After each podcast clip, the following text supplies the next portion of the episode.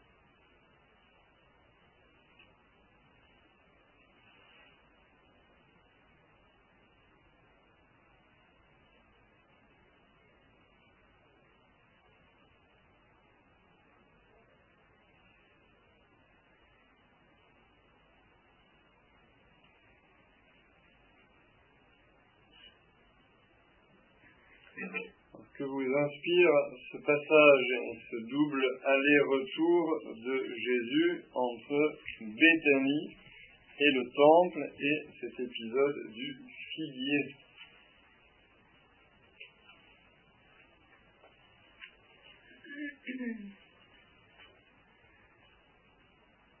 Est-ce que finalement ce comment dire oui, euh, Jésus pas, ne veut pas faire un signe. De toute façon, il sait ce qui va se passer. Hein, qu'il sera desséché, qu'il passeront le lendemain. Bon. Euh, Est-ce qu'il ne veut justement pas euh, faire un signe pour montrer à ses, à ses apôtres que finalement, il faut faire vraiment confiance à Dieu, confiance en Dieu et avoir foi. Et que si vraiment on a la foi, eh bien, euh, voilà, comme figuier, il a dit euh, de dessécher, ben, on, arrive, on aura, euh, comment dire, notre, notre foi fera que ce que nous demandons se réalisera. En fait, c'est volontaire ou ah, ah, oui, oui, c'est pas par, pas par énervement, oui, oui, c'est pas, oui, c'est Bah pas, oui, c'est c'est- pas Jésus qui euh, Mais ça, oui. C'est dent contre figuier. Non, non, non. Euh, non, non, c'est très volontaire, mais à, à mon avis, il y y a deux choses. C'est-à-dire que quand Jésus part sur la foi, c'est plutôt en réponse à l'étonnement de Saint Pierre, qui est effectivement très étonné, même si bon, il côtoie euh, le Christ depuis quelques années déjà, mais qui reste quand même étonné de euh, la rapidité, en quelque sorte, avec laquelle la parole de Jésus s'est accomplie, même dans une euh, petite chose qui peut paraître bien dérisoire, euh, la destinée de ce figuier planté au bord de la route entre Béthanie et Jérusalem, et même si Saint-Pierre euh, connaît le Christ, s'il l'a vu, euh, bah, je pense que d'un côté c'est bien, c'est bon signe, on n'est jamais rassasié des, signes et des miracles de Jésus, on n'est jamais habitué à, voir un miracle, donc c'est vrai que Saint-Pierre manifeste son étonnement, et effectivement Jésus va lui répondre, comme vous disiez, et va se servir de cet épisode pour donner une leçon de confiance dans la force de la prière, dans la force de la foi, dans la force de, de, ceux qui se remettent entre les mains de Dieu. Mais je pense que ça, c'est vraiment dans un deuxième temps en réponse à la réaction de Saint-Pierre. Mais je ne pense pas que Jésus fasse ce signe du figuier pour amener ah cette réaction. Il le fait pour une autre raison, qui, me semble-t-il, est contenue justement au milieu de ces deux allers-retours. Parce que si on regarde, il y a voilà, Jésus va à Jérusalem, maudit le figuier, il y a euh, les marchands du temple qui sont chassés du temple, c'est signe qui est quand même un signe très important, et puis le lendemain, ils reviennent et le figuier est desséché. Et je pense que Jésus, en maudissant ce figuier qui n'a que des feuilles et pas de fruits, désigne en fait le temple de Jérusalem qui n'a plus que les feuilles de l'ornementation euh, liturgique, qui n'a plus que les feuilles de l'ordonnancement des sacrifices et euh, d'une organisation bien huilée de marchands qui changent les monnaies étrangères contre la monnaie du temple, qui fournissent effectivement les animaux qui conviennent aux pèlerins. Donc tout cet extérieur euh, sacrificiel est encore en place, mais il n'y a plus aucune fécondité. Parce que, voilà, Saint Marc dit bien, c'était pas la saison des figues, donc c'est sûr que c'est pas étonnant en soi qu'un figuier ne porte pas de figues à la saison, qui n'en fait pas la saison des figues. Mais donc, Jésus n'en veut pas à ce figuier, en tant que tel, hein, euh, de ne pas porter de figues. Mais c'est un geste prophétique. Dieu a faim de l'amour de son peuple, il a faim de sa prière, il a faim de son adoration, mais voilà que visitant son peuple, il ne trouve rien pour nourrir cette faim, comme Jésus, euh, qui se dirige vers ce figuier, ne trouve rien pour nourrir sa faim. Et la seule chose qu'il trouve, au contraire, c'est une apparence trompeuse.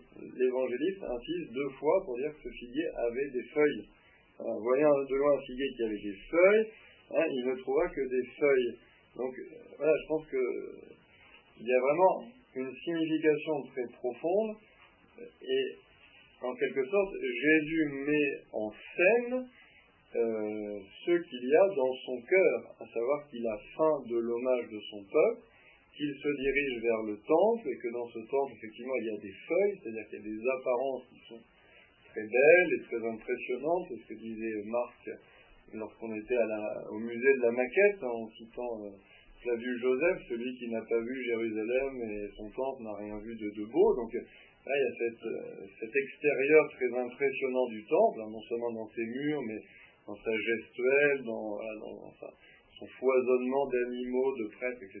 Mais tout cela marche en circuit fermé et vide, puisque tout cela est, est devenu euh, auto-centré. Il n'est plus un culte rendu à Dieu, mais en quelque sorte une entreprise qui marche tout seul. Quoi. euh, Donc il n'y a plus de fruits, il n'y a plus de fécondité.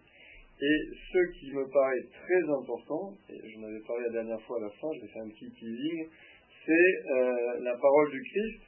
L'Écriture ne dit-elle pas, ma maison sera appelée maison de prière pour toutes les nations, or vous, vous en avez fait une caverne de bandits. On pourrait croire, vu que Jésus vient de euh, renverser les comptoirs des changeurs, les sièges des marchands, que en disant caverne de bandits, il désigne euh, les malversations financières, euh, l'appât du gain, etc. Mais en fait, il faut se reporter au passage que Jésus cite, qui est le passage de Jérémie. Je vous lis le début du chapitre, je crois que c'est 7 de Jérémie. Donc c'est Dieu qui parle à Jérémie. Tiens-toi à la porte de la maison du Seigneur, temple. Et là tu proclameras cette parole, tu diras, écoutez la parole du Seigneur, vous tous de Judas, vous tous qui entrez par ces portes pour vous prosterner devant le Seigneur. Ainsi parle le Seigneur, le Dieu de l'univers, le Dieu d'Israël. Rendez meilleurs vos chemins et vos actes, je vous ferai demeurer dans ce lieu. Ne faites pas confiance à des paroles de mensonges qui disent Temple du Seigneur, temple du Seigneur, c'est ici le temple du Seigneur. Ça, c'est tous les faux prophètes qui, alors que Jérémie disait Si vous ne vous convertissez pas, vous serez euh, chassés de Jérusalem et envoyés en exil, les faux prophètes, eux, disaient Mais non, ne vous inquiétez pas, tout ira toujours bien, vous avez le temple qui vous protège. Si vraiment vous rendez meilleurs vos chemins et vos actes, si vraiment vous maintenez le droit entre un homme et son prochain, si vous n'opprimez pas l'immigré, l'orphelin ou la veuve, si vous ne versez pas dans ce lieu le sang de l'innocent, si vous ne suivez pas pour votre malheur d'autres dieux, alors je vous ferai demeurer dans ce lieu, dans le pays que j'ai donné à vos pères depuis toujours et pour toujours. Mais voici, vous faites confiance à des paroles de mensonges qui ne servent à rien. Quoi?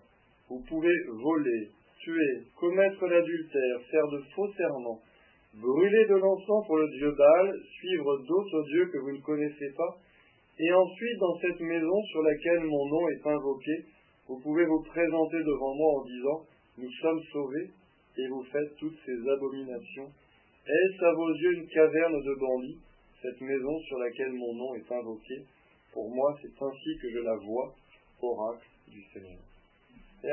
dans ce passage de Jérémie, qui est dans la tonalité de, tout le livre de Jérémie, il n'est pas tellement fait mention de malversation financière, de trafic d'argent, de marchands cupides, etc.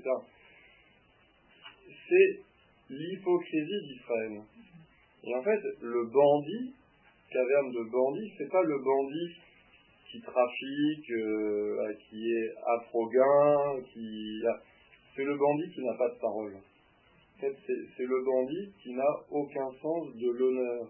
C'est pas, et c'est en ce sens-là que Jésus dit, vous avez fait de mon temple une caverne de bandits. C'est-à-dire que vous n'avez pas de parole, vous n'avez pas de sens de l'honneur, vous n'avez pas d'honnêteté. Vous pouvez faire n'importe quoi, voler, tuer, être adultère, adorer les idoles, et puis après vous arrivez ici dans mon temple, dans lequel mon nom est invoqué, le nom de Dieu, c'est-à-dire la présence de Dieu, c'est-à-dire dans ce temps dans lequel je suis présent. Et voilà, comme si de rien n'était, vous faites votre office, vous offrez votre sacrifice, puis vous dites tout ira bien, etc. Et en fait, c'est ça que Jérémie dénonce, c'est cette duplicité, comme les, comme les brigands qui ont une parole double, qui disent, euh, voilà, pour arnaquer, pour escroquer, ils disent blanc à ceux qui veulent entendre blanc, noir à ceux qui veulent entendre noir, etc. Et c'est ça que Jésus dénonce. Et on, est finalement au cœur de cette symbolique du figuier qui est menteur, d'une certaine manière. Il porte des feuilles, mais il n'a pas de fruits. Comme le peuple d'Israël, déjà au temps de Jérémie, qui porte ses feuilles, c'est ici le temple du Seigneur, tout ira bien. Voilà, nous sommes à Jérusalem, nous faisons notre office dans le temple, et puis finalement, leur attitude à l'égard des idoles, à l'égard de leurs prochains, à l'égard des pauvres, est euh, catastrophique.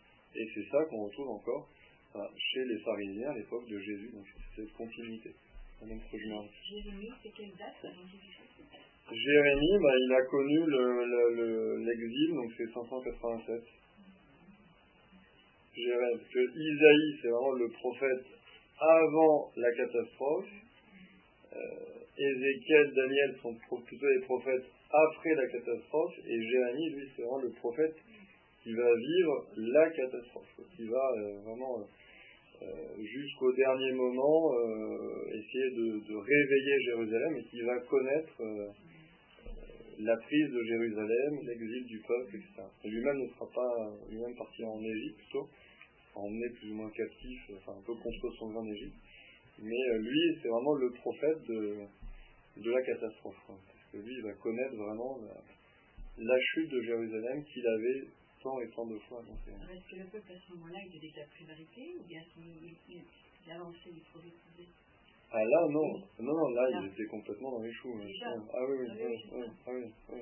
Et ils veulent tuer euh, Jérémie et, et, et d'ailleurs c'est un des livres qui revient le plus dans le temps du carême et dans le temps de la passion, Jérémie. Parce que c'est vraiment le prophète de vérité qui euh, s'affronte à tous les hypocrites qui finalement veulent le tuer en disant mais voilà sa parole est insupportable euh, et donc c'est, et puis Jérémie ce sont les lamentations de Jérémie aussi c'est, toutes les les Jérémiades exactement et donc toutes ces Jérémiades que l'on entend dans les offices du jeudi saint, du vendredi saint du samedi saint aux, ténèbres. Donc c'est vraiment un prophète de la passion et qui a connu une situation d'une certaine manière assez similaire à, la situation du Christ, avec, euh, politiquement c'est plus tout à fait la même chose que temps du Christ, ils sont plus du tout indépendants, ils sont encore à cette époque, mais avec cette idée de euh, on est des juifs, on sera toujours protégés. Quoi. Euh, tout, tout ira toujours bien et, le sens de Jérémie et de Jésus, c'est de rappeler, mais euh, ça ne sert à rien d'avoir le temple si vous ne faites pas de votre cœur un temple. Ça ne sert à rien de vous dire euh, fils d'Abraham si vous ne vivez pas de la foi d'Abraham. Ça ne sert à rien d'avoir la loi de Moïse si vous en faites juste un paravent à votre péché, un motif d'orgueil et non pas un guide sûr pour aller vers le ciel. C'est toujours cette opposition entre se satisfaire d'un extérieur qui est bien avantageux, mais d'avoir un intérieur pourri. Et c'est vraiment la, signification, je pense, du, du. Quand on dit jérémien, c'est un petit peu péjoratif, ça ne devrait pas alors? Ben, ça devrait pas, mais. Oui, mais, mais. Les gens qui considéraient ça comme péjoratif, oui, oui. n'écoutaient pas. Oui, il voyait toujours ce prophète en train de, pleurer, de se lamenter, de dire que les malheurs arrivaient, alors que, disait, mais non, euh, je, Jérémie, c'est pas Jésus, non, non. Mais, mais effectivement, c'est un prophète qui a beaucoup pleuré, quoi. Mmh. Il s'est beaucoup lamenté. Donc, d'où Jérémie. En attendant Jésus. Et en annonçant, d'une certaine manière, par sa figure. Euh, je savais pas, non, ça c'est faire bien fait de le rater, donc ça peut tenir. Euh, c'est vrai que quand vous lisez les lamentations de Jérémie euh, pendant la semaine sainte, euh, c'est plutôt violent, quoi. Hein, ceux que l'épée n'aura pas tué, la faim les prendra, seront voilà, les, les, femmes voudront se donner absolument un homme pour susciter une descendance, elles diront trois mois, trois mois, etc. il n'y aura plus de prêtres, plus de lois, enfin, c'est Bon. c'est ce qui est arrivé, mais c'est vrai que c'est poignant de, vraiment poignant de. Et la, plaît, la catastrophe, c'est la prise du temple. C'est la prise de Jérusalem. Destruction. Et surtout déportation à Babylone, c'est-à-dire que dans un premier temps, euh, la famille royale et un certain nombre de notables sont déportés à Babylone pour euh, être maintenus à la cour de, l'empereur de Babylone de Nabucodonosor et ses successeurs. Et, donc c'est une manière de les mettre un peu euh, sous la coupe. Et puis après, comme il va y avoir de nouveau un mouvement d'insurrection des Juifs le régent qui est à Jérusalem va refuser de payer l'impôt, va penser qu'avec une nouvelle alliance avec l'Égypte, il va pouvoir s'en sortir et puis euh, quitter le, joug de Babylone, en fait ça va échouer, et donc là Babylone va revenir et va euh, faire une deuxième série de punitions, et après avoir emmené dans un premier temps 10 000 notables, je crois, bah, ils vont emmener une bonne partie de la population. donc cette prise de Jérusalem, euh, ruine du temple et euh, exil de la population. On appelle la première destruction, la deuxième ça, c'est ce qu'on appelle l'exil à Babylone. Euh, c'est la première grande destruction de Jérusalem en 587. Après, il y aura la deuxième destruction par les Romains en 70, puis en 130. C'est une double destruction que ça par les Romains. Mais l'événement de l'exil à Babylone est évidemment extrêmement traumatisant pour euh, les Juifs parce que c'est la cité sainte, la cité qui a reçu les promesses. Et, voilà, qu'ils soient partis en Égypte au temps d'Abraham, quand ils étaient encore un peu des nomades euh, en terre de Palestine, euh, ça ils pouvaient comprendre. Qu'une fois arrivés en Égypte sur une terre étrangère, ils aient été réduits en esclavage par ce peuple égyptien qui euh, n'aimait pas beaucoup avoir sur son territoire un peuple étranger, ils peuvent comprendre. Et qu'une fois revenus une fois la Terre Sainte conquise, euh, Jérusalem établie, le temple construit, que tout cela soit détruit et que soit séparé cette terre et ce peuple, alors que Dieu avait fait la promesse que à ce peuple il donnerait cette terre, et non, ça c'est un événement qui, euh, plus que le malheur des familles, des peuples, plus que le malheur social et politique, c'est une catastrophe religieuse. Et de cette catastrophe religieuse, l'arche d'alliance sera irrémédiablement perdue, puisque l'arche est cachée dans une caverne, euh, pour ne pas justement qu'elle soit emportée à Babylone par les Babyloniens, mais au retour d'exil, on ne retrouvera jamais l'arche d'alliance. Donc il restera en plus toujours au cœur de la ville, au cœur du temple, dans la pièce la plus sainte du temple, cette marque quand même du péché d'Israël, à savoir que euh, le Saint des Saints est vide de l'arche d'alliance. C'est quand même un, signe très fort. Même quand ils seront revenus, même quand ils auront rebâti les murs de Jérusalem, lorsqu'ils auront rebâti le temple, eh bien, il restera toujours ce vide, cette arche d'alliance qui n'est plus là, qui rappelle effectivement combien l'infidélité d'Israël, malgré les rappels incessants des prophètes, eh bien, a amené cette cette catastrophe.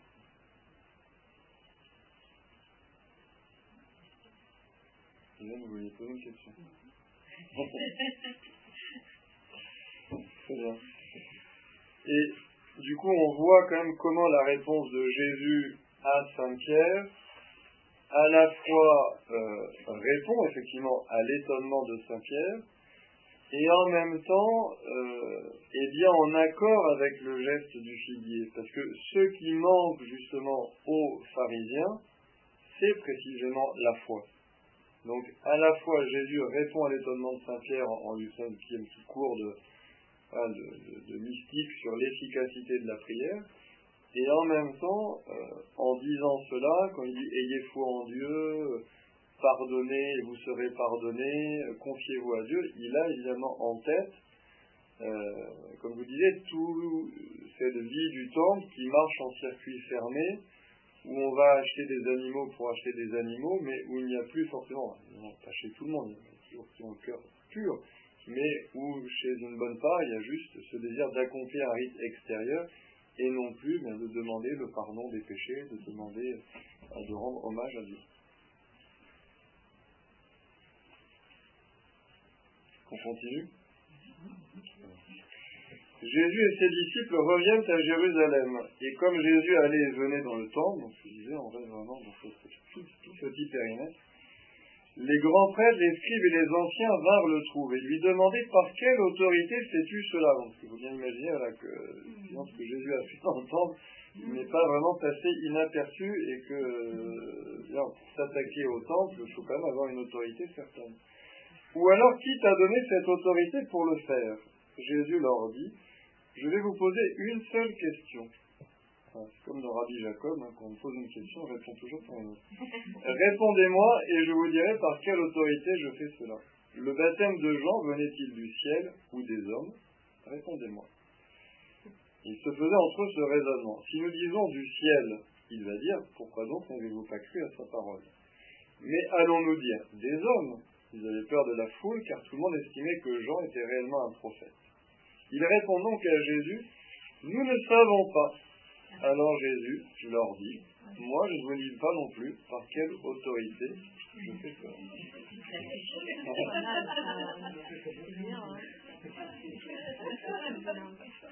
Vous renvoyez là-bas. En fait, pas tout à fait quand même, parce qu'effectivement il y a un petit côté humoristique de euh, ils viennent, euh, puis, surtout qu'on a vu Hardy Jacob, qu'est-ce que je fais s'il me pose une question, bah répond par une autre question. Euh, c'est sûr qu'il y a un petit côté, voilà, je renvoie la balle, dialectique, voilà. Mais en fait quand on regarde les prêtres, les scribes la veille, voulaient faire mourir Jésus. Donc leur question est un peu bidon. Je ne suis pas persuadé qu'ils aient vraiment le cœur ouvert quand ils demandent par quelle autorité fais-tu cela. Je pense que leur question est une fausse question pour coincer Jésus, pour lui faire euh, dire devant tout le peuple qu'il n'avait pas autorité pour poser ce geste qui peut être comme un geste quand même blasphématoire, de, bouleverser la liturgie du temps. Donc c'est une question qui est un peu une fausse question. La réponse ensuite des pharisiens et des scribes est une fausse réponse. Nous ne savons pas, c'est pas ça qu'ils ont dans le cœur. Dans le cœur, ils ont un calcul. Si on dit que le baptême de Jean venait de Dieu, on va être euh, pris au piège d'incohérence et d'hypocrisie. Euh, si on dit des hommes, on va être pris au piège de perdre le crédit de la foule qui va nous en vouloir de euh, diminuer ainsi euh, le prestige de gens et qui va se retourner contre nous. Donc, il pose une fausse question et il donne une fausse réponse après à, la question de Jésus. Donc en fait, c'est vraiment l'hypocrisie la, la, plus totale. Alors que si on regarde du côté du Christ. En fait, le Christ, il donne une réponse déjà dans sa question. Parce que derrière la figure de Saint Jean-Baptiste, c'est lui-même en fait. Bah, c'est-à-dire, je vais vous poser une question. Le baptême de Jean venait-il du ciel ou des hommes? En fait, la question c'est moi, je vous pose la question. Vous me demandez par quelle autorité je le fais. Est-ce que je viens du ciel ou est-ce que je viens des hommes? Et les pharisiens se rendent bien compte. Le raisonnement qu'ils font sur le baptême de Jean, ils peuvent très bien le faire aussi à propos de Jésus. Si on dit qu'il vient du ciel, ben, on a la réponse déjà. C'est l'autorité avec laquelle il a fait ce geste au temple c'est l'autorité qui vient de Dieu. Si on dit de Jésus qu'il est un homme comme un autre et qu'il vient des hommes et qu'il n'avait pas le droit euh, de poser ce geste dans le temple, eh bien alors la foule va se retourner contre nous parce qu'elle le tient pour un prophète. Et donc, euh, vous voyez, d'un côté, il y a des pharisiens qui posent une fausse question parce qu'ils veulent juste coincer Jésus, et puis partir du moment où ils se rendent compte que c'est Jésus qui les a coincés, qui s'en tirent par euh, un échappatoire un peu grotesque que nous ne savons pas, alors que ils sont censés être les lettrés, les savants. S'il y a bien quelqu'un qui est censé savoir qui vient du ciel, qui vient des hommes, c'est eux. Donc, au départ, ils posent une fausse question pour pointer le Christ, et en fait, c'est eux qui doivent partir la queue entre les jambes, si vous me passez l'expression, le, les phylactères entre les jambes. Et, euh, et en face, il y a Jésus qui n'est pas cruel. La question de Jésus n'est pas là pour les coincer. Peut-être sur le moment, ça les coince, effectivement. Mais la question de Jésus, en fait, à froid, une fois qu'ils sont partis, euh, les phylactères entre les jambes et les papillotes aussi, à froid, euh, ils devraient se demander, mais oui, c'est ça la vraie question en fait du ciel ou des hommes. Jésus nous a coincés sur le baptême de Jean, mais c'est ça en fait qu'on doit se poser comme question. Jésus vient-il du ciel ou vient-il des hommes? Et donc Jésus, en leur posant la question, leur dit, mais à la question que vous m'avez posée, donc quelle autorité? Vous avez déjà la réponse en vous-même. Et vous avez déjà répondu que je viens des hommes puisque vous voulez me faire périr. Mais c'est bien dommage parce que je viens de Dieu. vous voyez, on pourrait croire que c'est juste une partie de ping-pong, que chacun essaie de coincer l'autre, etc. Mais en fait, d'un côté, il y en a qui sont dans les fausses questions et les échappatoires, et de l'autre, il y a le Christ qui n'est pas cruel et qui, en posant la question, donne déjà la réponse et essaie de mettre les pharisiens euh, sur le chemin de la réponse. Mais, vous allez me dire pourquoi il ne dit pas je viens du ciel, parce que, parce que les pharisiens sont pas prêts à entendre la réponse. C'est comme souvent les paraboles. Jésus donne l'enseignement en parabole parce que les auditeurs en face ne sont pas forcément ouverts à tout recevoir et qu'il faut passer par le biais de la parabole, par le biais d'une question pour faire réfléchir et ouvrir un peu le cœur qui est fermé pour l'instant comme un coffre-fort.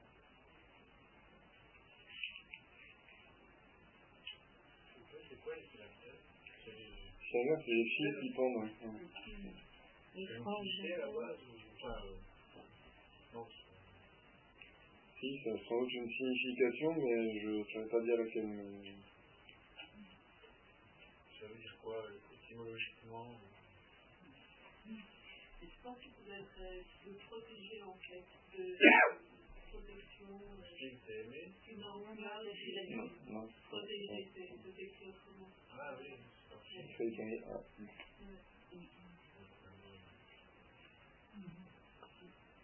Est-ce que ça a des significations comme euh, les boîtiers que les avaient sur le front et, euh, et puis les lanières de cuir autour de, de la main qui est inspiré du verset Garde toujours ma loi sous tes yeux et dans ta main. Et donc vous avez matérialisé un peu cette recommandation au lieu de l'avoir dans la mémoire et au lieu de la mettre en pratique, c'est devenu une boîte et une lanière. Est-ce que les phylactères sont un peu ça et sauraient faire un verset Je ne sais pas.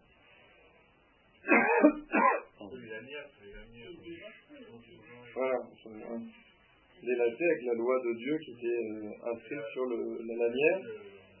Et une petite boîte dans laquelle étaient contenus quelques versets de, de la loi divine. Oui. Ça annonce. Oui, Parce que sur les sur les peintures, il y a souvent des textes, on appelle ça des phylactères, des textes qui sont écrits comme ça. En bande. En bande, oui. en cartouche. C'est comme des rubans. Oui. C'est comme des rubans, c'est des phylactères. Ah oui, c'est peut-être la forme qui fait qu'on a appelé ça des phylactères. On dit aussi des franges. Ou des franges. Oui, oui. Oui, ça s'appelle Des grandes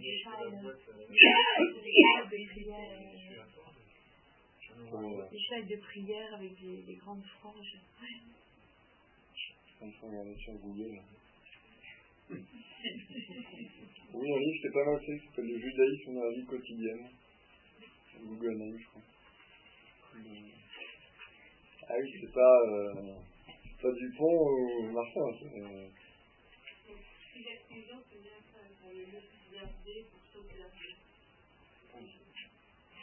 Et il n'y a pas le. Et il n'y a pas euh, l'explication des petites lanières, non? Quand on y est, euh, quand... Je peux parler, je peux faire du... Je peux dire n'importe quoi. Je vais me moucher déjà. De moteur de recherche. Ah, alors. C'est fini, moi. C'est. C'est fini, moi. Je en route.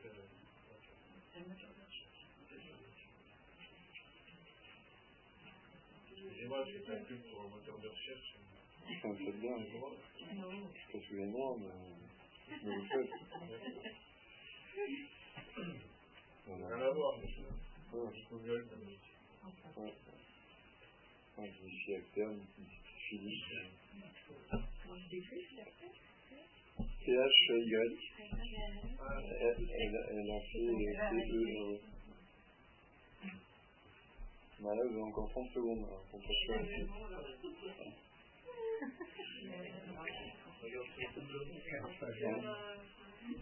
Sur Google Livre. Vous n'avez pas la clé? Ah.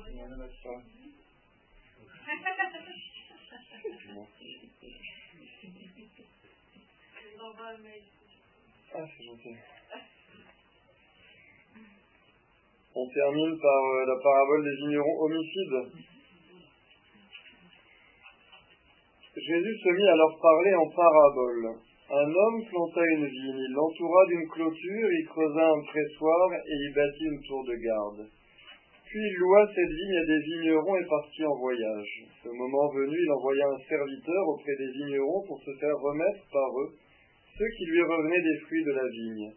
Mais les vignerons se saisirent du serviteur, le frappèrent et le renvoyèrent les mains vides. De nouveau, il leur envoya un autre serviteur, et celui-là, ils l'assommèrent et l'humilièrent.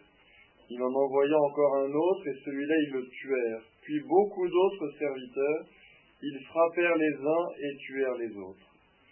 Il lui restait encore quelqu'un, son fils bien-aimé. Il l'envoya vers eux en dernier, en se disant, ils respecteront mon fils. Mais ces vignerons-là se dirent entre eux, Voici l'héritier, allons-y, tuons-le, et l'héritage va être à nous. Ils se saisirent de lui, le tuèrent et le jetèrent hors de la vigne.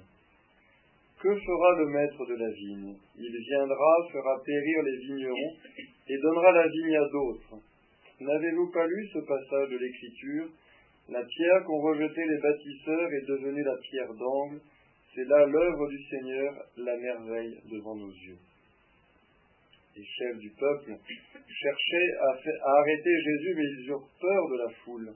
Ils avaient bien compris en effet qu'il avait dit la parabole à leur intention. Ils le laissèrent donc et s'en allèrent.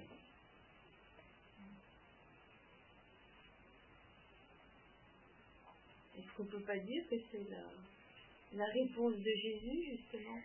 Oui, c'est sûr la que... Question, hein, ça correspond, voilà il leur dit pas ouvertement qu'il est, mais. En fait, cette parabole, elle est, elle est extrêmement riche parce que elle reprend l'image de la vigne, qui est une image qui est déjà présente dans, dans l'Ancien Testament, qu'on entend dans la vigile pascale avec le chant à la vigne, qui fait suite à l'une des lectures de, la vigile pascale.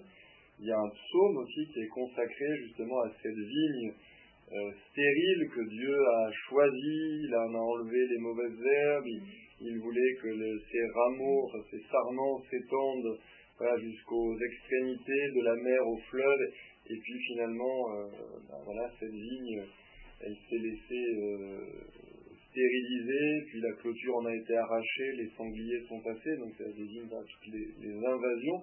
Donc cette image de la vigne, elle est déjà présente dans l'Ancien Testament. Donc la vigne, objet de la prédilection de Dieu, objet de l'attention de Dieu, qui la prépare, qui fait tout pour qu'elle soit féconde, et puis finalement, qui ne donne pas du raisin euh, bon et sucré, mais qui donne euh, des, raisins amers et verts, et du coup, bah, qui est ensuite ouverte aux bêtes sauvages. Donc cette image, elle est très présente déjà dans l'Ancien Testament.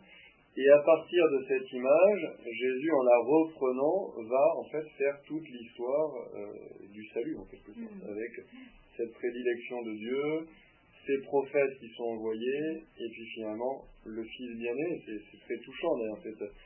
Il ne lui en restait qu'un, son Fils bien-aimé, hein, et, il l'envoie quand même.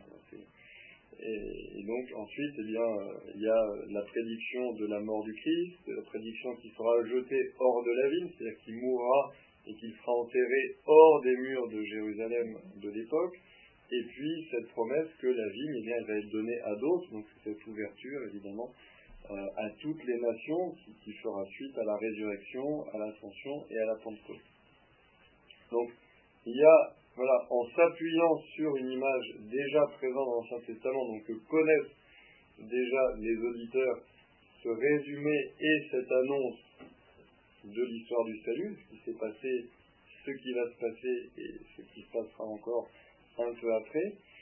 Il y a la reprise aussi du geste du figuier, parce qu'on peut faire le parallèle entre cette vigne finalement qui refuse ses fruits, parce que les prophètes viennent pour recevoir les fruits de la vie et ils ne reçoivent jamais rien. Donc on peut faire aussi ce parallèle entre cette parabole de la vigne et le geste du figuier. On peut faire aussi un parallèle entre cette parabole de la vigne et des vignerons homicides et l'entrée de Jésus à Jérusalem lors des rameaux, parce que la pierre qu'ont rejetée les bâtisseurs est devenue la pierre d'angle, c'est là l'œuvre du Seigneur, la merveille devant nos yeux. C'est une citation du psaume 117, donc ce fameux psaume qui raconte l'entrée dans le temple avec les rameaux, avec l'Osanna, avec le béni soit celui qui vient au nom du Seigneur. Donc on est vraiment, euh, avec cette parabole, en quelque sorte, on, résume tout ce qui s'est passé ces derniers jours, les rameaux, le figuier, l'hostilité des pharisiens qui montent avec euh, les marchands du temple qui sont chassés, à partir de ce moment-là, ils veulent le faire périr. On retrouve aussi dans cette parabole la discussion qui vient d'avoir lieu sur l'origine de Jésus, puisque tout ce problème des vignerons, c'est quoi? Bah, C'est finalement, euh, ils ne comprennent plus ou ils ne veulent plus comprendre que cette vigne n'est pas à eux, mais qu'elle appartient à celui qui envoie tour à tour ses serviteurs et son fils. Donc, euh, toute cette question de l'appartenance, finalement. Euh, ce serviteur, ce fils, qui viennent à notre rencontre pour percevoir les fruits, D'où viennent-ils? À quel titre peuvent-ils nous demander euh, de leur donner quelque chose? Finalement, c'est tout ça qui est à l'œuvre euh, lorsqu'on disait que cette liturgie du temple, du temple pardon, elle tournait sur elle-même, elle était vide de sens, elle était complètement fermée, euh, et qu'elle n'était plus ouverte à Dieu qu'il avait demandé, qu'il avait écrite en quelque sorte, qu'il avait transmise et qui a attendé cet hommage.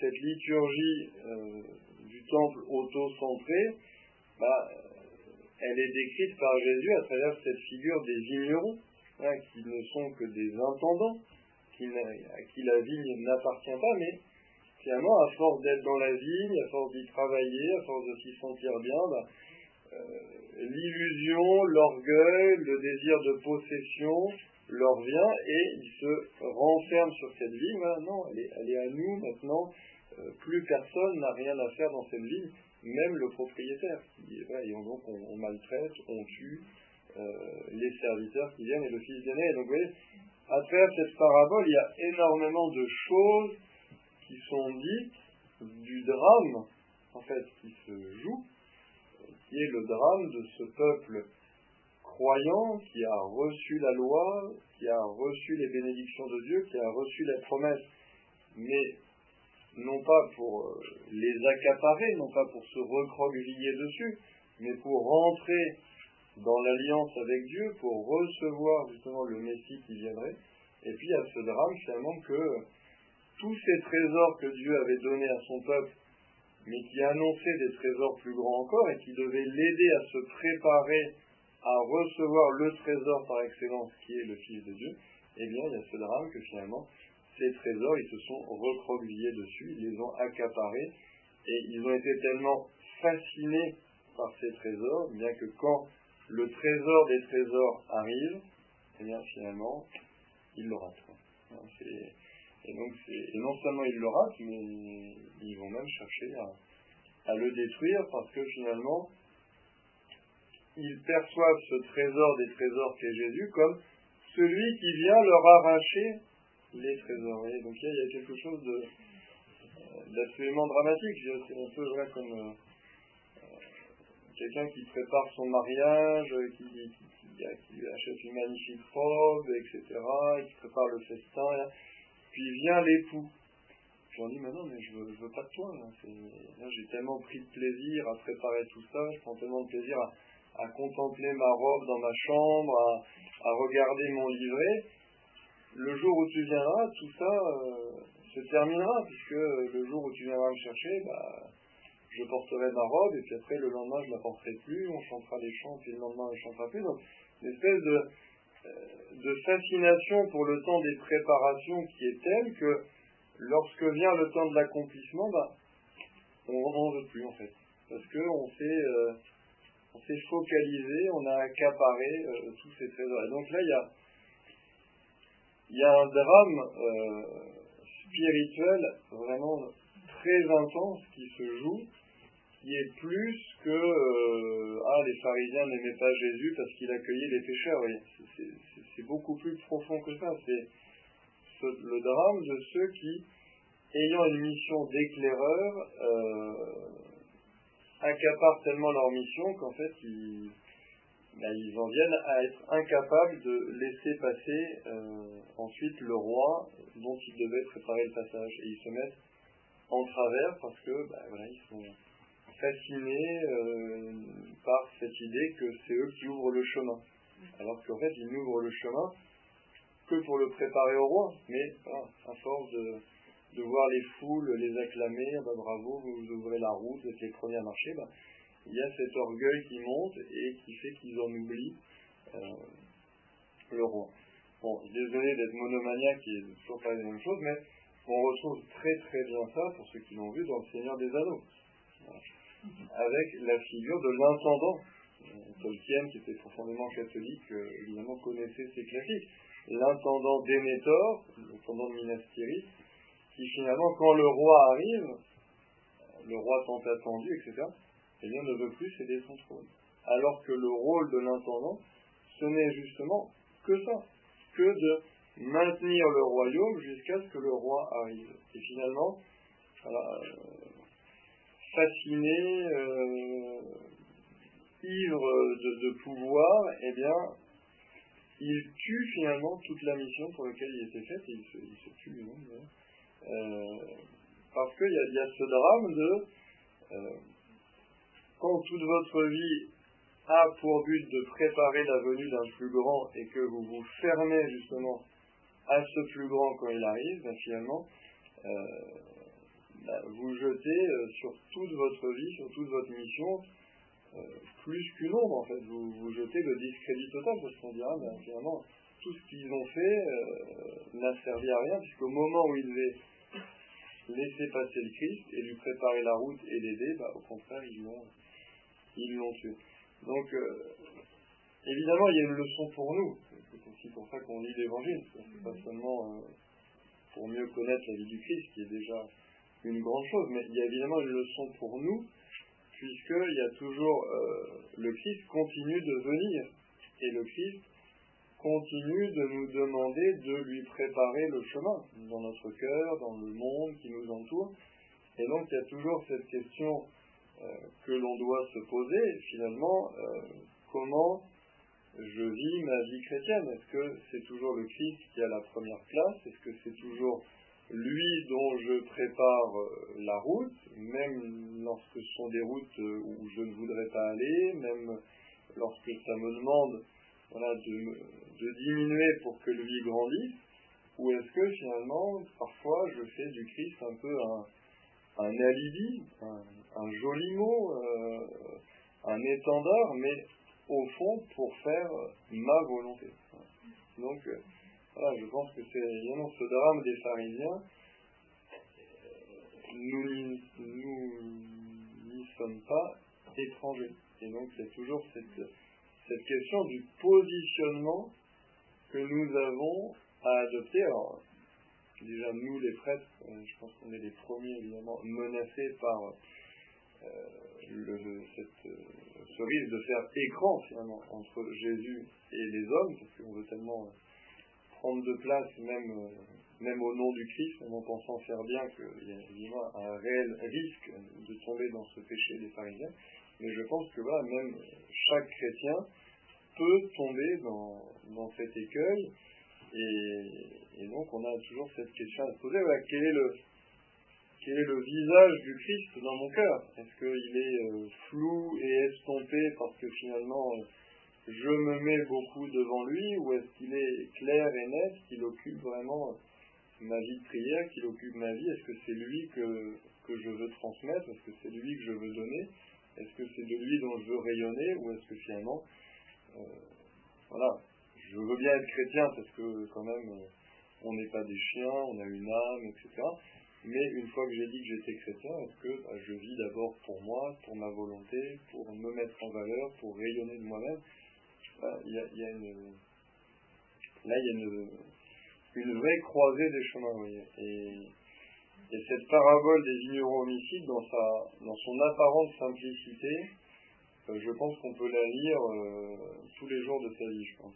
Parce nous, elle est vraiment extrêmement féconde parce qu'elle est, évidemment, c'est pour rien, elle est dite dans la semaine sainte, donc on arrive au point, on arrive au sommet de la vie du Christ et elle met le doigt vraiment sur euh, la grande question de notre vie. Est-ce que, je prépare la route du Christ Est-ce que je l'accompagne, mais voilà, en le secondant Ou est-ce que finalement, euh, je lui fais obstacle et, euh, et je prends un peu sa place Et au début, euh, comment ça, il est dit, qu'il le loue, le propriétaire, c'est Dieu, en fait, il le loue, et qu'après, euh, il envoie son fils, enfin, et avant, il envoie des prophètes, il tue les prophètes, il envoie son fils, ils sont tout contents que son fils vienne, parce qu'il dit là, bah, tiens, bah, l'héritier, on, va le, on va le tuer comme ça à l'inhéritage, et euh, parce que c'était le fils de Dieu, bah, ça va pas marcher, le fils est ressuscité, et là, après, le propriétaire, le bon Dieu, il donne oui, c'est intéressant, ouais, comme, ouais, j'avais jamais, ouais, j'avais jamais noté, mais c'est, ouais. Oui, parce qu'on peut dire d'une certaine manière que euh, après le Christ, c'est l'alliance nouvelle et éternelle. Donc, euh, dans le Christ, c'est une alliance euh, qui ne sera jamais rompue entre Dieu et l'Église. Donc c'est effectivement, ça peut plus s'assimiler à, un don de la vie, alors que la première alliance, l'Ancien Testament, est une alliance qui, elle, n'est pas définitive, puisqu'elle est temporaire. C'est-à-dire l'alliance de Dieu avec un peuple en particulier est une étape de l'histoire du salut, mais elle n'est pas l'étape définitive, puisque l'étape définitive, c'est l'alliance entre Dieu et toutes les nations. Et donc, effectivement, c'est très intéressant, je n'avais jamais noté. Mais effectivement, on peut dire oui, il y a une location parce que c'est une étape temporaire, et il y a une donation parce que là, on est arrivé à l'étape définitive. Et souvent, cette image de, Dieu qui part en voyage, qu'on retrouve dans plusieurs paraboles, euh, elle désigne justement le fait qu'en quelque sorte, Dieu laisse à l'homme sa part. Donc, d'une certaine manière, que Dieu se, retire, Dieu ne se retire mais, mais pour montrer justement que euh, que les juifs, représentés par le vigneron, ont une vraie responsabilité, qu'ils ont, euh, qu'on leur confie vraiment une mission, que cette mission, ils ont à l'accomplir, sûr en collaboration avec Dieu, en hommage à Dieu, mais le fait de partir en voyage, ça dit en quelque sorte cette, responsabilité que Dieu confie aux hommes en disant, voilà, je ne vais pas tout faire à votre place. Vous avez votre dignité euh, d'être libre, d'être conscient, donc vous pouvez recevoir des responsabilités, et d'où cette idée de confier la vigne et, entre guillemets, de se retirer.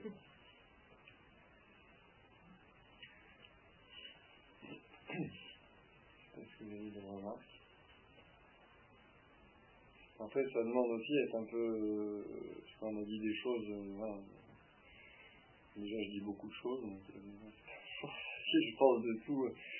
Euh, euh, de tout assimiler comme ça le soir à 21h30. Et puis voilà, ce sont des choses quand même très profondes qui, qui touchent vraiment à notre identité d'homme, de croyant, notre position par rapport à Dieu, notre Créateur, notre Sauveur. Donc je pense que c'est des choses qu'il faut, qu'il faut reprendre aussi tout seul euh, dans la semaine et essayer de, les reméditer en relisant la parabole. Et puis, comme je vous disais, voilà, cette parabole des vignerons homicides, elle, elle reprend vraiment tous les éléments. Elle reprend un peu des rameaux, elle reprend du figuier, elle reprend des marchands du temple chassés, elle reprend de cette querelle sur Jésus est-il du ciel ou des hommes.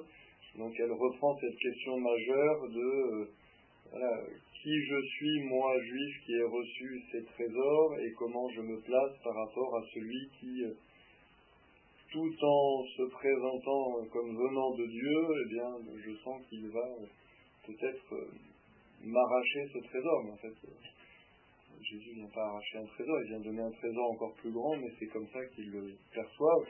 C'est vrai que c'est vraiment enfin, grotesque, quoi, parce que voici l'héritier, allons-y, tuons-le et l'héritage va être à nous. C'est grotesque, vraiment.